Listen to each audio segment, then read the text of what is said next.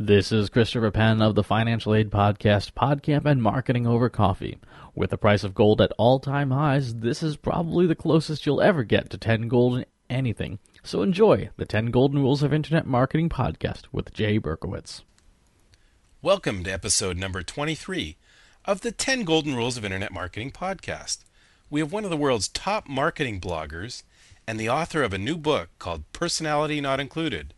We have a bunch of great call-ins, a joke of the week, and some exciting news for one of our favorite podcasters.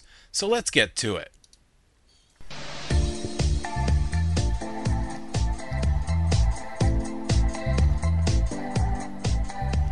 Welcome to the ten golden rules of Internet Marketing Podcast, featuring the latest strategies and techniques to drive traffic to your website and convert that traffic into sales. Now here's the C E O of ten golden rules dot com, Jay Berkowitz. Well, good morning, good afternoon, good evening. Wherever and whenever this podcast finds you, thank you so much for joining us for number twenty-three. If you're a regular listener, it's been a while since we've been together, and if you're listening to back episodes, and it's sometime in two thousand ten, I guess this is just kind of like some back to the future lost time shifting adventure, so it won't really matter. I'm working on a couple really exciting projects. We're finally getting down to the short strokes on the ten golden rules of Internet Marketing book. We're going to have it finished by eBay Live on June eighteenth to twentieth. We're also working on an Internet Marketing Certificate course for a major university, and we'll have a lot more news on that coming up soon. If you enjoy this show, you can subscribe at iTunes, and you'll get every episode for free, or you can listen to each show at ten golden rules dot com. We'd love you to be a part of the show. Please call our digital call-in line any time of the day or night. It's an automated recording system, and we'll play your question or comments on the show, and we'll give you a link to your website on the show notes. The phone number is two oh six, eight eight eight, six six oh six, or you can record a digital comment and email it to me, jay at ten golden rules dot com.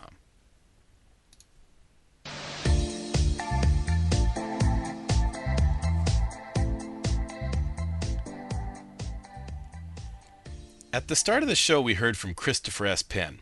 He's the co-founder of PodCamps, the host of the Financial Aid Podcast, and a great show called Marketing Over Coffee.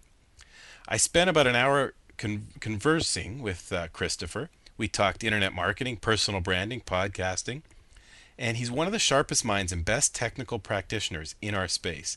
That show will be up next, along with audio from the American Advertising Federation and a marketing meetup we held in Miami, a networking dinner with Joseph Jaffe from Jaffe Juice, author of Life After the thirty seconds Spot, and Join the Conversation, and J C. Hutchins, another author, who did a podiobook, which is a podcast audiobook, and it's called the Seventh Son series, and you might want to check that out, out at podiobook dot com or j c hutchins dot net.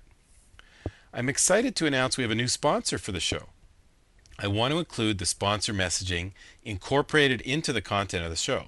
So if you like this product as much as I do, please call in and tell us how you use it, and we'll feature case studies and call-ins and interviews as opposed to old-fashioned style ads.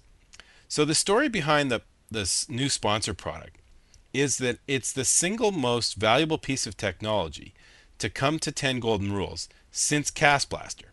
And Cast Blaster is the software you, we use to record this podcast. So since I love this product so much, I actually contacted a marketing director I know at the company, and I said I'd love for them to sponsor the show. We worked out a deal, and we have a new sponsor. I'm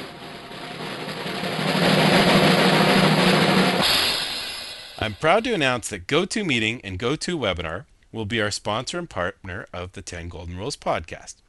Now, I really do love this product, so I'm not really just shilling for something I'm not really, really happy with. But if you haven't been on a GoToMeeting, here's how it works. It's a web-based software system. You set up a meeting in advance. It comes with a conference call phone number and a website login with a private meeting code. So I send out the code to all my meeting invitees. They call the phone number, and separately they click the link and log into the system, and voila, they can see my computer screen.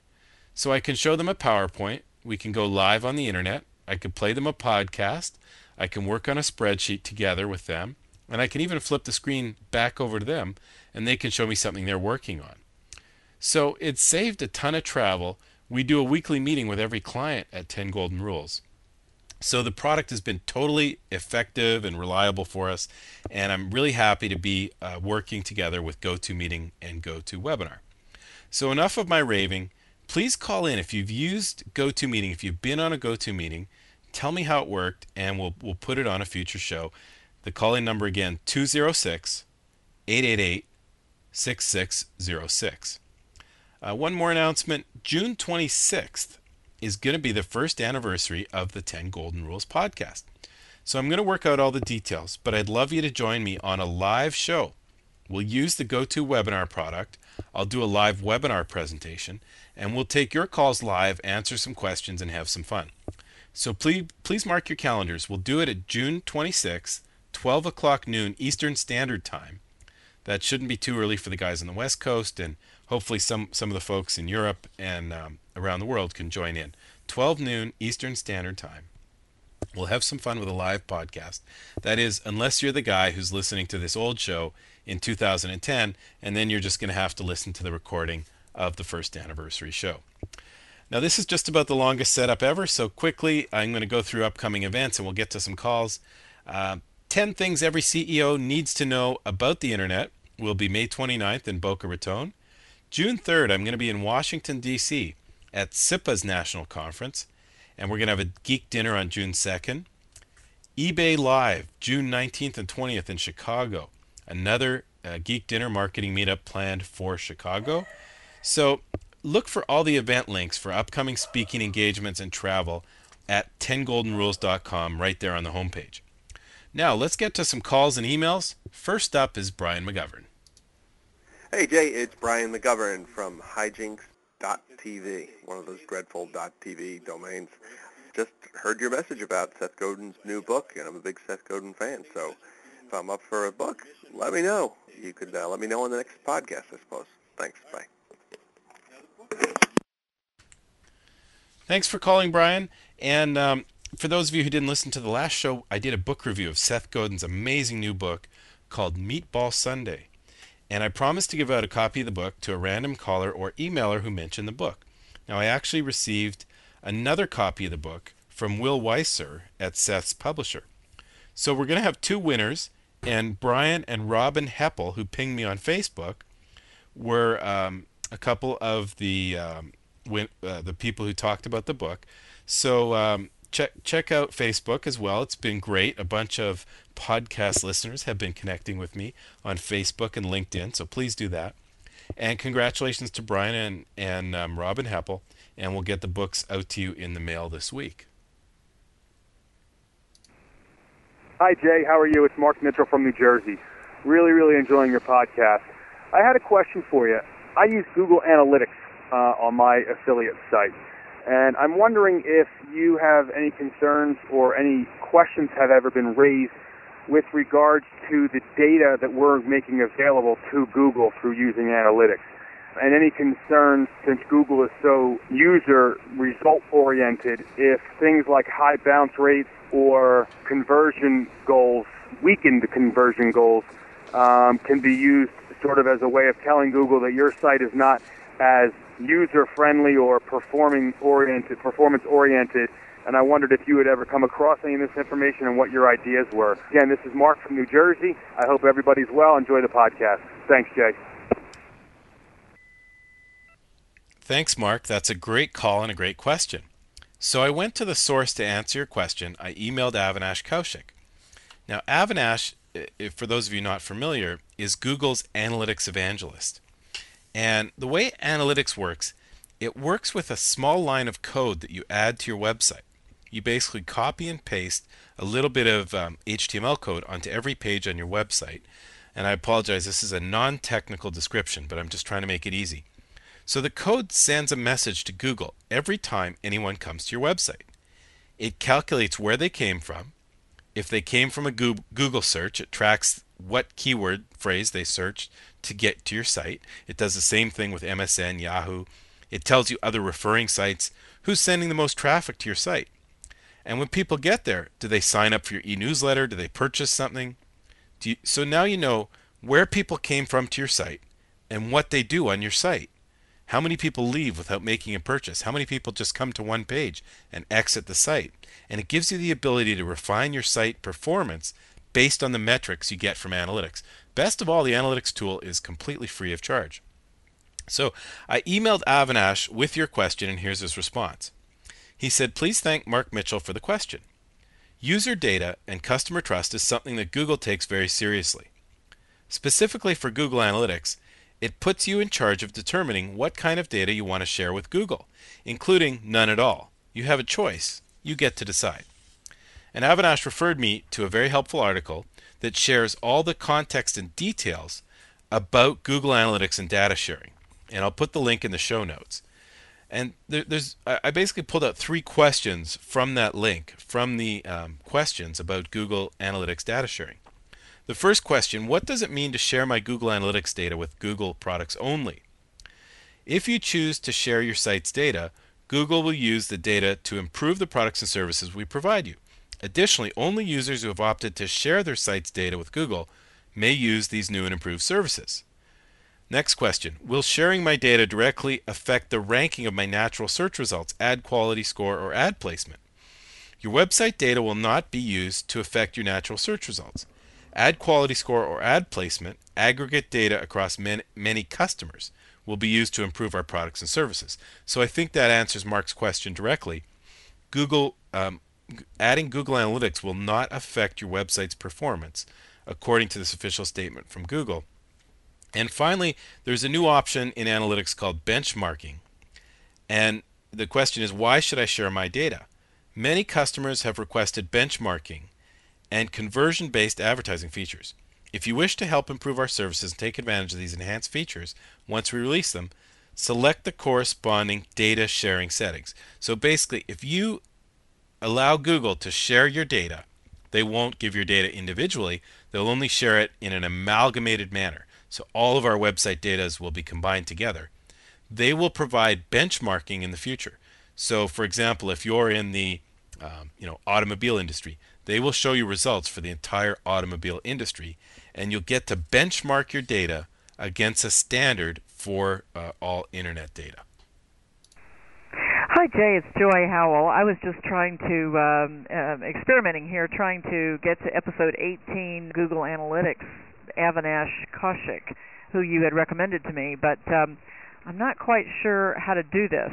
How do I get to the actual podcast, I guess, is the question. Thank you. Bye-bye. Well, thanks for calling, Joy. And I get this question quite a bit, so I wanted to include Joy's question. As a matter of fact, Trish Jackson, who uh, has been uh, corresponding on Facebook, and she left a really nice review in iTunes. Thank you so much for doing that, Trish. Had a similar question, and she wanted to know how to get the show on iTunes. So if you're listening to this show on ten Golden Rules or on another podcast service, you might want to know that you can get iTunes for free. You go to apple.com slash iTunes slash download, and I'll put this link in the show notes. Basically, iTunes is free software from Apple, and you can get a bunch of great free podcasts, and you can download songs and movies to your computer, and you don't even need an iPod to get podcast subscriptions. A lot of times, I'll use my computer, burn a bunch of podcasts onto a C D, and take it with me, like if I'm going out of, out of town, and I know I've got a long drive in a rental car, I'll just burn a C D. So iTunes gives you incredible capability to take your music, your podcasts, uh, movies, et cetera with you. So I recommended show number eighteen, where we interviewed Avinash Kaushik from Google, the analytics expert, to Joy. And on that show, Anal- uh, Avinash explains how to use this amazing analytics product, um, how it works, and um, more about it. So that kind of fills in the backstory from Mark Mitchell's question. Now let's have a little bit of fun with Larry Port and the joke of the week. This is Larry Port from rocket matter dot com with the joke of the week. A woman gets on a bus with her baby. The bus driver says, "That's the ugliest baby I've ever seen. Ugh!" The woman goes to the rear of the bus and sits down, fuming. She says to a man next to her, "The driver just insulted me." The man says, "You go right up there and tell him off. Go ahead. I'll hold your monkey for you." This is Larry Port from rocket matter dot com with the joke of the week. Okay, Larry. That's Larry Port from Rocket Matter. I'm playing the joke live, so I get to enjoy it with you. Uh, that, that one came up quick. Okay, so um, now let's award the blog or podcast of the week.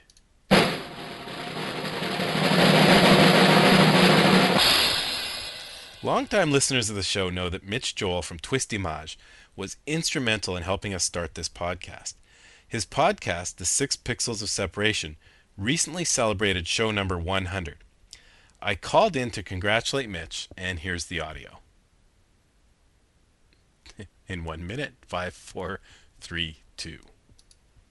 Hi, Mitch. It's Jay Berkowitz calling, and I wanted to congratulate you on show number one hundred one. Why one hundred one? There's an amazing story in Sports Illustrated, and Dale Webster is a surfer who has surfed every single day for the last thirty-two years. And a couple years ago, he hit a Guinness Book of World Records, number ten thousand, and the media was there, and a bunch of surfers were there with him. And the next day, he got up and he went surfing, and he's now surfed one thousand nine hundred nineteen consecutive days. A great story in Sports Illustrated, and it reminded me of you. You're the Dale Webster of podcasting. Every week, you get the shows out. They're amazing. The quality's great. Congratulations on show one oh one. All right, man. Well, here it is. This is show number one oh one of Six Pixels of Separation, the Twisty Match podcast. Couldn't be happier as I hit the button. The Montreal Canadiens, or as we call them here, the Habs, just scored a goal. They're still one behind on Philadelphia. But, you know, for someone who doesn't watch hockey or care too much about sports, that's pretty significant. Maybe I should hit the record button a little bit more often. So let's go. Episode one oh one for April twenty-seventh, two thousand eight. This is Six Pixels of Separation.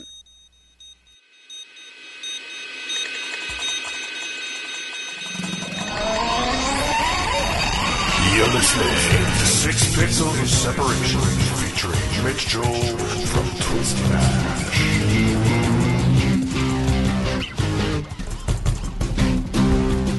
Well, how are you there and how's it going? I'm so excited to be here today. I hope you're doing great. I'm doing really well. Hello from beautiful Montreal. What's not to be excited about? We got playoffs and hockey. We've got no snow on the ground. We've got some great travel coming up, some great stories, some great connections, and amazing changes happening in the online digital marketing and personal branding world, which is what we're here to talk about. So welcome to the show. Never before have I felt more passionate about building this up and getting excited about it. Not because I've passed episode number one hundred. In fact, I'll tell you a quick little story about this whole thing. Here's the thing. Here's my reason why I'm having so much problems with this. one hundred in podcasting shouldn't be anything, because in theory I could record a show every day. I could record four shows a day. I can record a show every month. I can record... I don't know. I'm just thinking maybe it's more about anniversaries, or like numbers are so weird. I mean, I think Jay said it best at the front of the show. By the way, that was Jay Berkowitz from ten golden rules. He's absolutely right. It's just I'm going to keep going. Okay, so there's a little sample from Mitch Joel's amazing Six Pixels of Separation. He, th- this guy does it, like I said in, in my intro and my call into his show.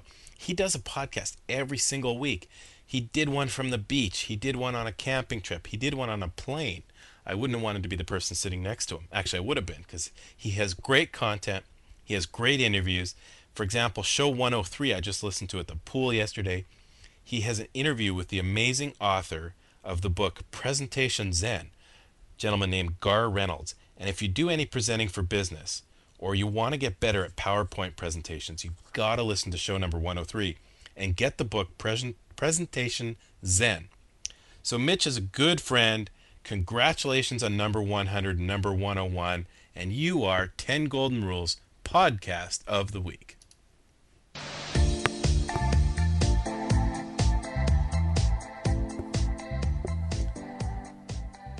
Okay, we're about twenty minutes in, and next up is our feature interview with Rohit Bhargava. He's the amazing blogger at Influential Marketing Blog. He just launched his book called Personality Not Included. We spent almost an hour on the phone, and I had to edit it down because we were covering such a wide range of topics, but I wanted to stay focused and get this nice and tight for the show. He's as knowledgeable and philosophical about social media as anyone I know, So let's get to my conversation with Rohit. Why companies lose their authenticity and how great brands get it back. I should have let you do that, right, Rohit?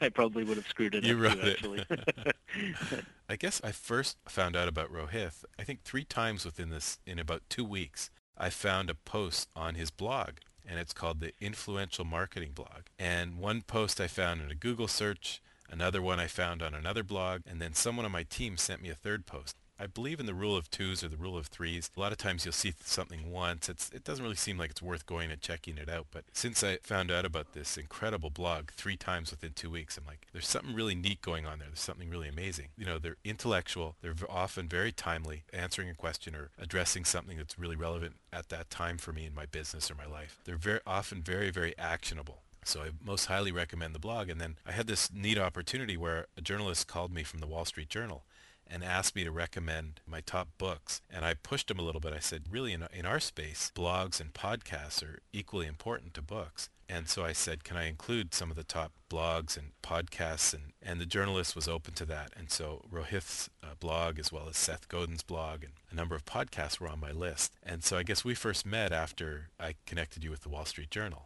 Yep, and that was uh, that was great. I you know I appreciated that. That uh, that was a fantastic hit. Working in a in a P R agency, that shines a lot of light because that's essentially what a lot of people here try and do for their clients. So it was a it was a great. Um, yeah, that was a lot of fun for me, and, and I'm so happy to include you. Let's start with a little bit about your background and your role at Ogilvy professional life as well. Okay, my role right now is part of a team called the three sixty Digital Influence Team. Essentially what, what our group does is it helps clients to figure out what to do with social media. It comes from an interactive group, um, and we're actually a practice group within Ogilvy Public Relations. We're very much, uh, we're very focused on word of mouth as a discipline and integrating that with social media. So word of mouth is a lot easier to explain to people because when you talk about word of mouth, you say, well, what we want to do is get the people who are buying our stuff to tell other people about it and enjoy it and become vocal enthusiasts about it. And people get that because that's not that difficult to describe. You're not talking about what's a blog, what's a wiki, what's an R S S feed. It's, it, you know,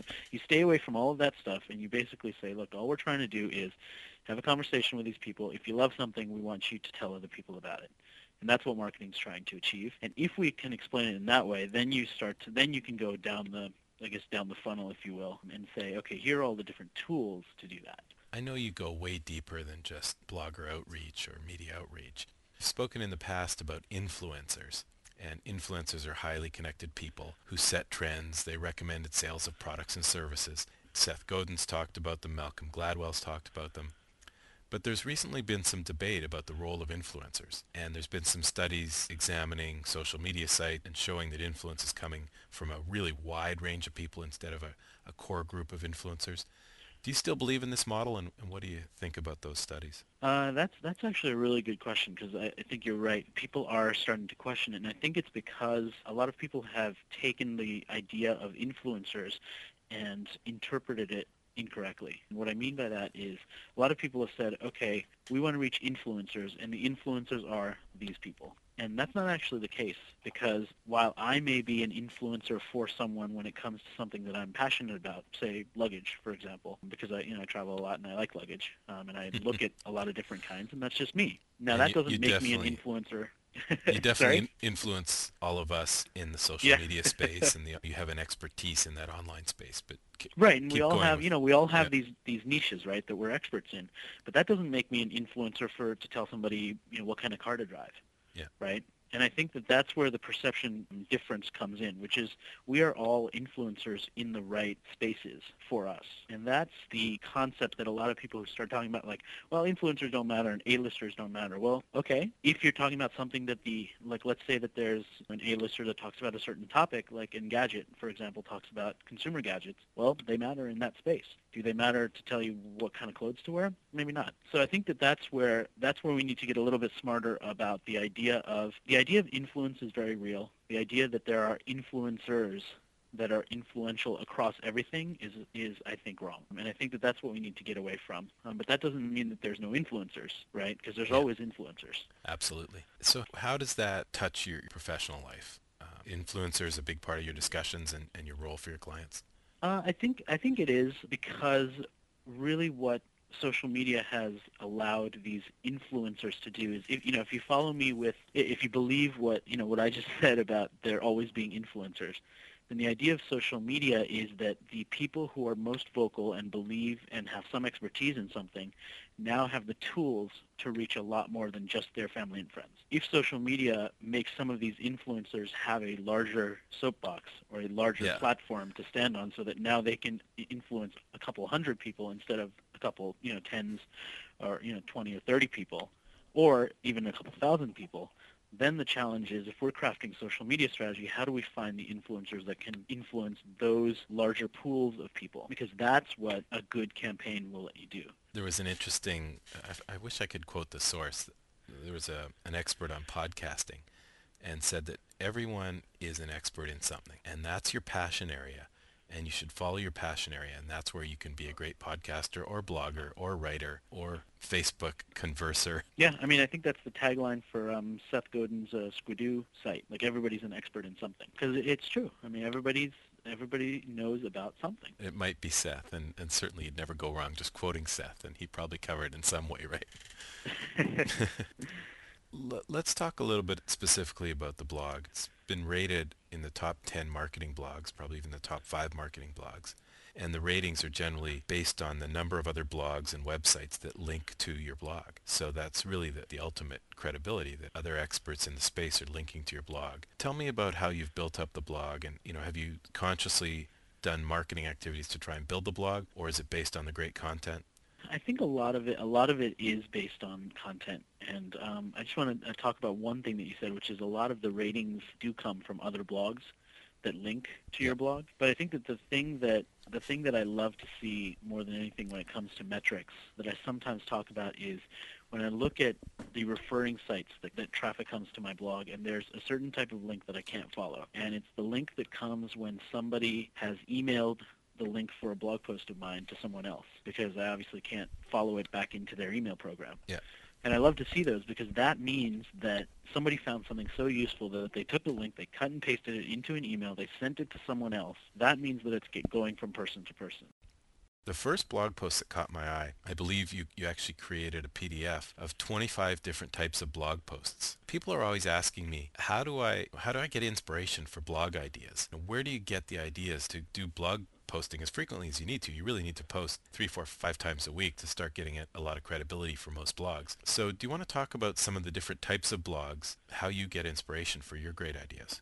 Yeah, I think the first thing is my target, which is three posts a week. And I think that one of the major things, there's actually a, you know, as you would expect, I did a blog post about this, which is, uh, you might also want to link to it in the show notes. It's called How to Find Time to Blog When It's Not Your Day Job. And it's all about a couple of things that I'll talk about now, which is, like, how do I manage to get blog posts out when this is technically not part of my job?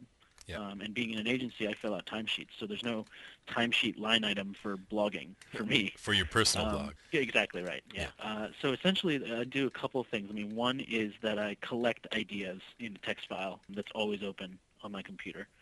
I mean, for me, it happens to be a text file just because that's the easiest thing. I can cut and paste, not worry about formatting. And I, I throw in ideas, and I tend to think, maybe it's the time in advertising, but I tend to think in terms of headlines. So a lot of times if I see a site or if I see a campaign or if I see something out there just from kind of surfing around and reading something that I think is interesting, I'll kind of take a stab at what the title for the blog post might be. I'm the same as you. I do headlines. Yeah. And yeah. I know you know Scott Monty because he recently interviewed you about your book. Yep. And I, I heard Scott on a podcast saying that he does the reverse. He writes the, the body copy and then lets the headline come out of the body copy. I mean, yeah, and I might change the headline, you know, sometimes, but I tend to find that, I mean, if I'm making a quick note about something, yeah. you know, I tend to think that the headline helps me to jog my memory. But basically, because I have this running archive, I have... Um, all these things that I just kind of keep, and and sometimes I sit on for a while. Like the twenty-five styles blog post, uh, the P D F that you mentioned, yeah. I'd probably been compiling those for, I'd say, on and off for three months. Yeah. To just until I kind of got to twenty-five. I should have had a couple more, but I narrowed it down to twenty-five. And the only reason why I turned it instead of a big blog post, because it was so significant and it would have been this really long blog post that nobody would have been able to get through. Yeah. The reason why I did it as a presentation was actually because I wanted to enter it in a competition for the world's best presentation that SlideShare was running. Mm-hmm. So it was originally done as a presentation for that competition, and then it was turned into a P D F after that. Oh, that's right. And it was a finalist or one of the award winners. Yeah, it was like an honorable mention.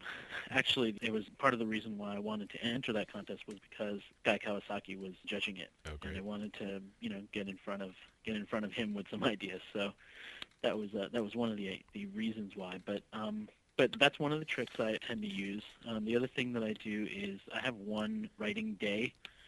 Uh, where I'm not writing the whole day, but like on the Sunday night, I usually write one blog post. I always try and post on Mondays because that tends to be a big traffic day for me. Yeah. So I'll fully write one blog post on Sunday night, and I'll half write two others, which is I'll sort of start to write it, but I won't finish it, and I'll yeah. sort of concept it out from things that I found the previous week. And then um, we were talking earlier just about commute.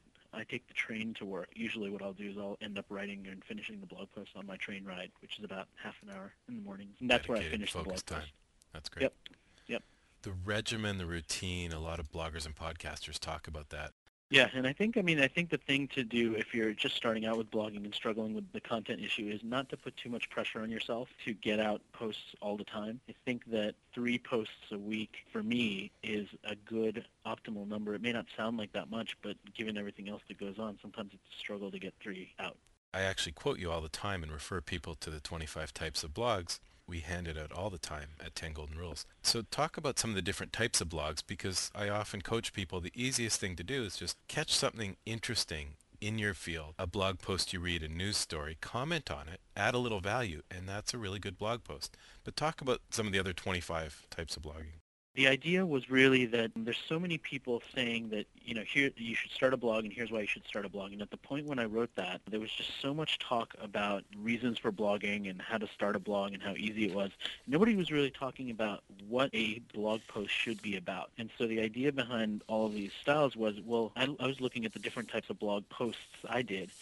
And I tried to quantify them and say, okay, this type of blog post, like, for example, if you do a list blog post, which is a blog post that has a list in it, the potential for people to pick that up and take it and save it and pass it on to others is relatively high because people love lists.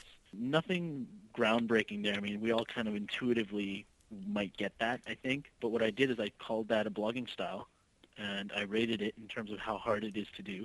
Um, so obviously creating a custom list about something and having some insight is more difficult than cutting and pasting something, adding a couple lines of, you know, hey, isn't this interesting? Check this out, yeah. which would be another form of blog posting. So the idea was to have a good mix on your blog of stuff that's relatively easy to post and stuff that takes a little bit more thought, because that is an easier way to get to your three or four or five or whatever your target is per week. Rather than, I mean, one way, one other way that I put in there is sometimes bloggers are using Delicious to tag interesting articles throughout yeah. the week.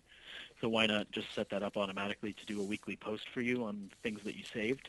Yeah. So there you've got a blog post that required no additional work from what you were already doing. So there's all sorts of tricks like that to help you figure out what you might want to blog about. That's great. I'm sure you're familiar with the term link bait, or some people use yep. the term link magnet. And these yep. are great blog posts or tools on a site. Something so really strong like your twenty-five styles of blogging, a lot of people are going to link to it. And so you're getting really good Google juice. You want lots of links to your site or your blog. You want relevant links. You want important links. So link bait is a term like the bait on a fish hook catches fish. Link bait catches the kind of links you want. Right. How do you, how do you use link bait, and what recommendations can you give other companies or individuals who want to get quality link bait? I think that sometimes people tend to think of it a little bit in a negative sense, which is you're baiting someone to link on something when maybe it's not worthwhile. Whereas I think that the de- definition you described is, is, is definitely what it what it should be, which is you create something that is compelling enough that somebody would want to link to it. The idea or, or the method for doing that, I mean, I don't know that there's a, a one secret to doing that. I think that the the point is that you want to try and write something that is as compelling and as useful as possible. And then I think that what I tried to do in the twenty-five styles document also was, if you imagine there's these twenty-five different types of blog posts, from like list blog posts to like more insightful blog posts to like just link roll type blog posts, each one has a different potential to become link bait. And what I tried to do is offer each one a rating. I'm not sure what I called it, but like a viral factor or something like that, where it's like how likely it is to become something that a lot of people will link and share. If you're just reposting something that's kind of interesting, you know, the potential for that would be probably pretty low. Whereas if you're breaking news about like a new beta launch or something that nobody's ever blog posted before, obviously the potential is much higher. Has there been one blog post that has been the most viral for you or was sort of a breakthrough for you, or do they all contribute? Yeah, I think the, the breakout one would have to be the social media optimization blog post. Yeah, that was next um, on my list. That was uh, that was relatively early on in my blog. The social media optimization, you really coined the term, right? Uh, yeah, that blog post was uh, was the first uh, use of the term. Will you explain what you meant by social media optimization? We could all take it different ways and, and how people can try to use it. Yeah, really it was people. It was kind of a riff on search engine optimization and the idea that uh, search engine optimization is basically doing things to your website to make it more search friendly so that it lists higher on search. And the idea behind social media optimization was if you're going to do this to make it list more highly on search, why not optimize your site and your content so that it is more easily shared by one another? And the search engine marketers were the ones who really latched onto that idea and said, you know, if you do that and if people are sharing it, then obviously you're going to rise in search rankings. So this is really a search idea. And they took it and they really turned it into a search-based thing. But when I originally wrote it, it wasn't meant to be a search engine strategy. It was more meant to be a content sharing strategy. Tell me about some of the things that happened as it took a little bit of life, uh, life you know, of its it, own. Um, uh, a couple of other bloggers, uh, my original post had what I called five rules. So a couple of other bloggers added rules to that. Uh, yeah. We made it up to seventeen rules, I think. Like three or four other bloggers added rules to that. And people translated um, it into other languages. And... Yeah, and then after that we got translated into like twenty different languages. You know, I kind of went open source with it, which I think was the absolute right thing to do. I didn't try and keep any sort of ownership over it. I said, hey, this is an idea. It goes out there. If you can do something with it, if you want to build it out, then build it out. People translated it into twenty different languages. I got um, media hits. Now there's entire social media agencies that say that their main focus is social media optimization. I was actually sitting in a meeting with a guy from another agency who was talking about their services, and one of the things he was talking about that they focus on is social media optimization, and I was just sitting there just amazed at the fact that it's kind of come full circle. Yeah, what an honor and what a pain in the butt, too, right? It's like, hey, I, this is my thing.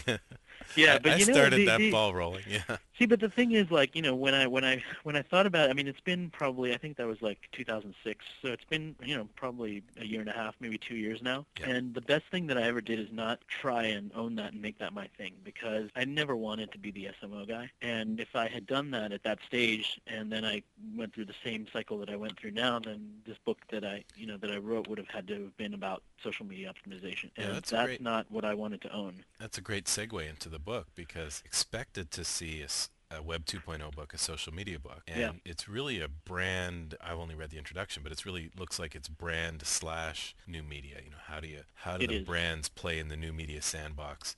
I'll read the title again. Personality Not Included: Why Companies Lose Their Authenticity and How Great Brands Get It Back. Do you want to talk about why the book's titled that way and why you wrote that book? Yeah, I think it's influenced by social media, but it's definitely not a blogging book.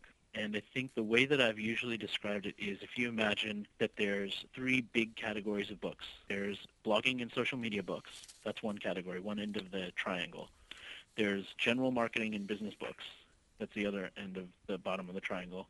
And then there's this category of like career and self-help type of books, yeah, at the top. The idea of this book is to meant to sit in between all of those. So what I'm trying to do is offer people lessons that they can use in their career to help them further their career, because personality makes a difference in that. I'm trying to offer businesses a way of branding that lets them connect with their customers, and I'm trying to offer a guide to using social media to make your personality something that happens online and that you can share with your customers. So So really what I was trying to do was not focus on one area, but write a book that was more broadly appealing, because I think that when you when it comes to writing a book, you want to try and take a big idea and a strategic idea and bring that to life rather than focusing on one tactic that might get old in a year.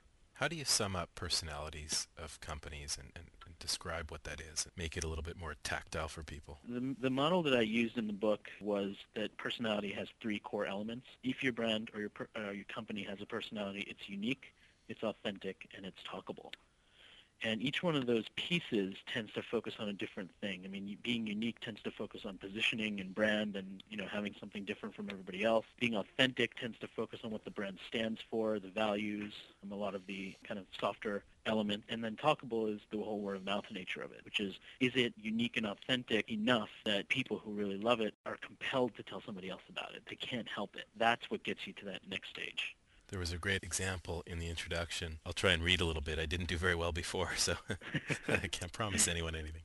Power is shifting from business to individuals. This empowerment through information is happening all over the world. Hollywood movies can no longer rely on a big opening weekend for a subpar movie to cover the production costs. Word is out by early Friday night. I call this the window of suckiness. Things move so quickly, and we all are twittering and blogging and posting and IMing and Facebook conversing. You want to talk about how that moves so quickly? Yeah, the idea that I was trying to share in, in that little piece was that you cannot suck for an entire weekend anymore. Yeah. You can only suck for half of Friday night. What becomes much more important, you have to actually have higher quality, which is, you know, which is the main thing. Yeah. You also need to know that the word is transferring from person to person at a much greater speed and at a much higher volume than it ever has. The whole concept of the book is that being faceless doesn't work anymore, and that personality matters. In fact, that's actually the tagline for all the marketing, because the title... The problem I had with the title is I love the title of the book, but it doesn't make sense without the subtitle. Yeah. Because if I just say personality not included, well, why is it not included? Where is it, right? So I needed something else as a tagline for all the marketing. So the blog for the book is called Personality Matters. All the marketing says Personality Matters, because that's the idea of the book, that it matters. How do you do it? That's what the book's about. The other piece that I want to talk about from the book and from something that happened on your blog is personal brand. Let me ask sort of a long-winded question and tell a little bit of a story. You, uh-huh. you you did something I thought was really fun and really personal. You announced on your blog that you were about to have a baby with your wife. Congratulations. Yep. That happened very successfully. Yep. And, and you, you invited myself and a number of other bloggers to do guest blogging.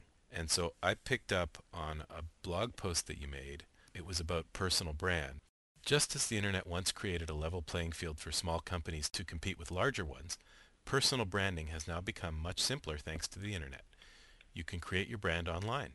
For the vast majority of corporate workers, building a personal brand is the single biggest thing they can do for their careers. And then there was another string on your blog, and you talked about the value of your blog in building your own personal brand. Do you want to touch on perceptions of the, the opportunity for blogging as part of your building your personal brand and, and some of the things you talk about in the book about personal branding? And I think one of the things that you'll be really interested in is there's actually a piece of content that hasn't come out yet, which is all about personal branding, and it relates to the book. Because the idea of the book is very focused on uh, what organizations can do to build their personality. And a, relation, a, a relative part of that is, is employees, but I realize that the flow of the book is very organization-focused, as it should be, because that's really the audience that it's targeting. But there was a gap in writing it that I realized, which was all about the personal brand and how important personality is to that. And that didn't really, uh, I mean, the problem with, with writing a book like this is you can't just stick things in there that you think are important if it doesn't fit with the flow of the book, because you're trying to tell a story. And you're trying so to l- legitimately do a book, right? Yeah, exactly. this, exactly. This is a book, you know. So, um, yeah, so you, you don't want to just go off on tangents and, you know, and you can't hyperlink something, right? Uh, so essentially what I was thinking about is, well, how do I take all these ideas that I've come up with around personal branding and offer something of value? And what I decided to do is a companion ebook that is going to be released online and offered in certain places, um, sometimes as like a, you know, download with purchase of the book. Some places I'll do some promotion, but in the next couple of weeks, you'll start to see that roll out.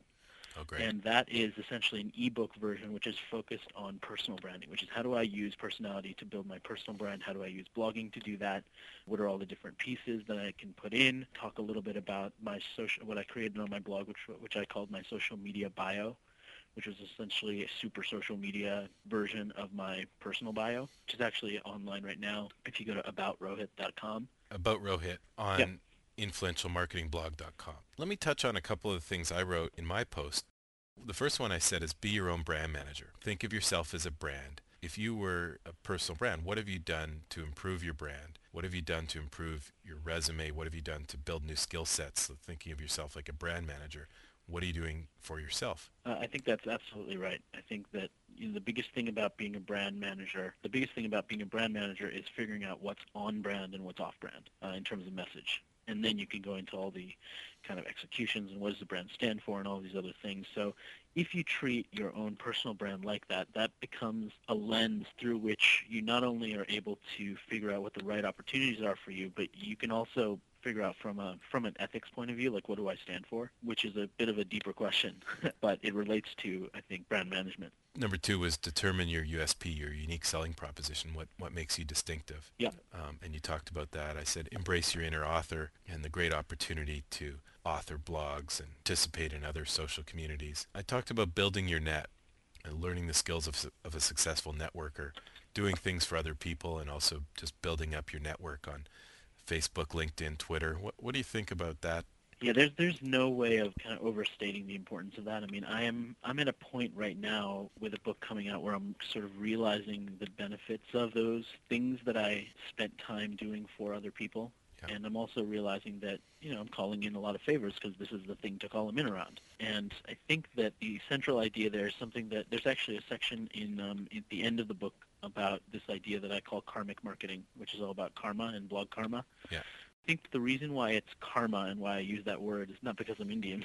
It's uh, it's actually because I think that the idea behind karma is that when you do something for someone, you have a belief that it will somehow relate to something that happens to you in the future, even though you may not be able to directly attribute it or measure it. If you were looking at it in a very logical sense, you could say, okay, you know, Jay, you and I met.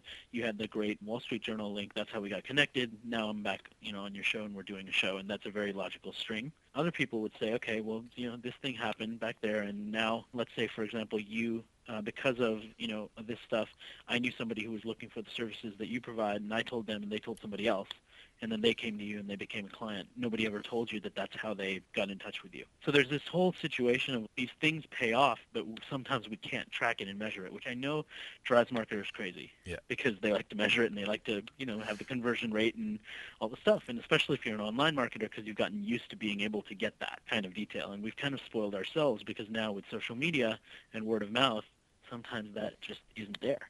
I look forward to the book, and congratulations, and I applaud you on, on getting a book written. The, the ten Golden Rules of Internet Marketing is in a constant form of draft, and, and it will be coming out, I promise. But good. Uh, well, I'll, uh, I'll be one of the first to pick up a copy. you, you got it done, and I, I really applaud that. There's a couple questions I ask everyone on the podcast. So okay. What top tools and technologies are you using to improve your online productivity or have a little bit of fun online? Anything you can recommend? I think that, that you've got two sides of the coin, which is um, improving efficiency sometimes doesn't go with, like, having fun. unless um, it, unless it frees uh, up time to have some fun, right? Yeah, that's yeah. that's true. I mean, I, I think that, you know, I'm still, uh, one of the things that's driving me a little bit crazy right now is that I don't feel like I, I have a good way to use Gmail to organize my email because there's no folders, and that kind of messes me up. Yeah. So personal efficiency-wise, I think I'm, um, you know, I could I could probably use some help. But the tools that I tend to use most frequently right now in terms of social networks are uh, Facebook. I use yeah. Facebook a lot. LinkedIn I've actually found to be a great tool in terms of the amount of engagement. When you put something out on Facebook, you'll get like a couple of replies. But when you put something out on LinkedIn, I mean, it's amazing how many responses you tend to get from people. The other networks I use is I'm using Twitter a lot um, just uh, to connect with people and find out this constant stream of what's happening. And it's a great tool. I love it. Are you um, using Twitter more inbound or outbound or equally? Um, I'm using it. Uh, I'd say I'd say probably equally. I mean, I'm doing a lot of stuff for uh, the book around it. Um, I was running uh, because of this uh, interview launch interview tactic thing that I did, where I invited any bloggers to interview me, and then they all posted their interviews, and I had almost sixty interviews over the course of forty-eight hours. That was huge blog buzz, and then I ran a vote, and then the vote tally is still happening right now, and people are following it on Twitter. So it's kind of this live action stream of what's going on. I was gonna say, you know, I don't see you a lot on Twitter, but now I know why. I just looked it up. I'm, I'm not, I wasn't following you until one second ago. Oh, okay. All right. So there, I got a new, uh, I got a new um, person following me. That was yeah. uh, that's personal benefit, you see. Yeah, and you've got a good ratio. You have you're following four twenty-nine, and you have six hundred thirty followers. Okay, is that you know, a good ratio? Yeah, you want to have more followers than following. If someone signs up to follow you, and if you go and look at how many people they're following, if they're following like a thousand and there's only nineteen following them, there's a good chance right. that they're just trying to build their list, and they might not really have content there. I created a Twitter account for the book, so that's, I think, the situation the book will be in, yeah. where it'll be following all these people. But the reason why I did that is because I wanted to have a stream where I could do giveaways, yeah. particularly at the launch party. Do you want to comment on some blogs and some books? Uh, what What are some of the books that have influenced you and helped you craft the direction you're going in? What are the blogs that you follow?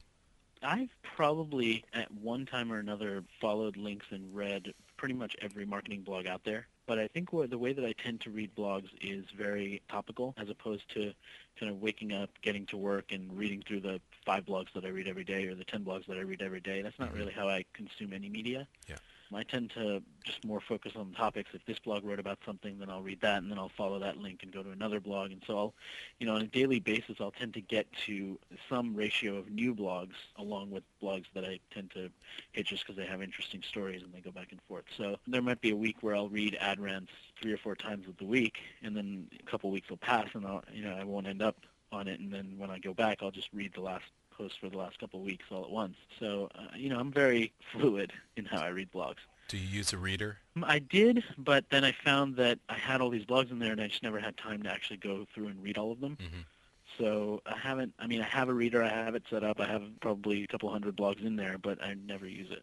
You know, that's the thing that, that suffers for me. I mean, if it if it comes down to reading blogs that, that I want to read versus getting a blog post out myself, I'm going to choose getting a blog post out myself. I've been saying in my presentations lately that the two secrets for me are Twitter and podcasts. I now have set Twitter as my default when I open a browser, and I quickly yeah. scan about two pages of Twitter. And if it's yep. important, if it's new, if it's breaking news in our industry, someone on Twitter is going to break it. And then podcasts for me really shift time. Walk my dog, I listen to a ten, fifteen minute podcast. I work out, I listen to a half an hour podcast. And it really allows me to gain more useful time in the day. Really, th- this stuff is the stuff that interests me the most. So it's, you know, people are like, well, I'm not going to work when I'm on, on an exercise bike. But for me, it's the most brain expanding. It's the most dynamic. I, I love it.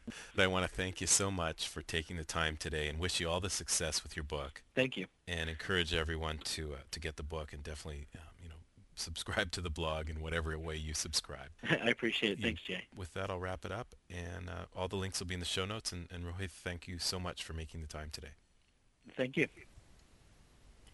Well, thank you so much for listening to our show today. A big thank you to Rohit Bhargava and um, all of our emailers and Facebook messengers and callers. Mark from New Jersey, Joy Howell, Trish Jackson, Robin Heppel, Brian McGovern, Larry Port for a great joke of the week.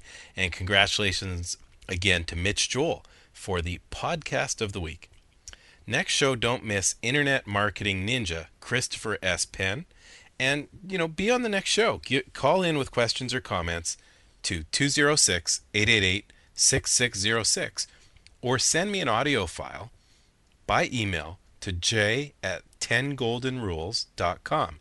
That's J A Y at T E N golden rules dot com. Each week we end the show with a song, and this one has a great social media story. I received a note saying that Aaron Zimmer was following me on Twitter. Now, if you haven't been to Twitter, go to twitter dot com slash Jay Berkowitz, and you'll see my Twitter page. And whenever I get a Twitter invite, like the one I got from Aaron Zimmer, I go and have a look at the person's blog or podcast, and I determine whether or not I want to follow them. Are the kind of messages that they send out interesting to me or relevant to me from a business perspective? So Aaron Zimmer is a musician, and he has a band called The Generals, and they have a brand new album. So I sent Aaron a note, and I said, hey, would you like me to play some of your music on the podcast? And so here we are via Twitter, via social marketing. It's Aaron Zimmer with uh, and The Generals with The Wrong Side. Thank you for listening. Have a great week, everybody.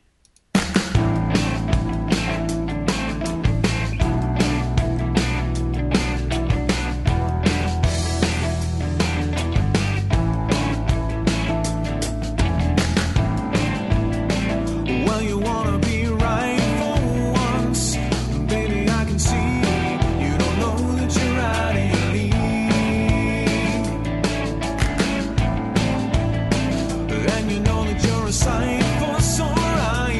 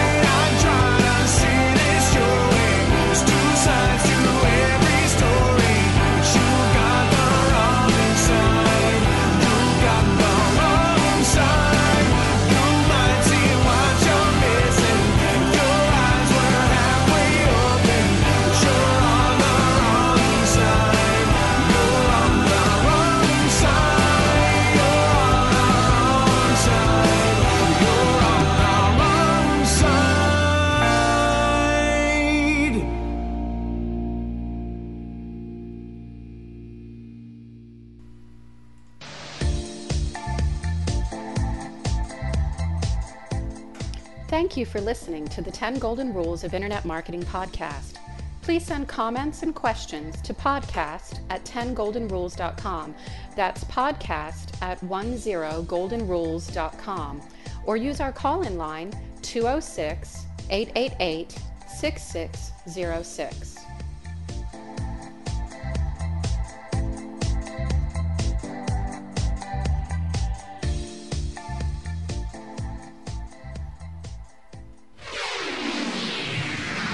This podcast is produced with Cast Blaster. ten golden rules for all your internet marketing needs.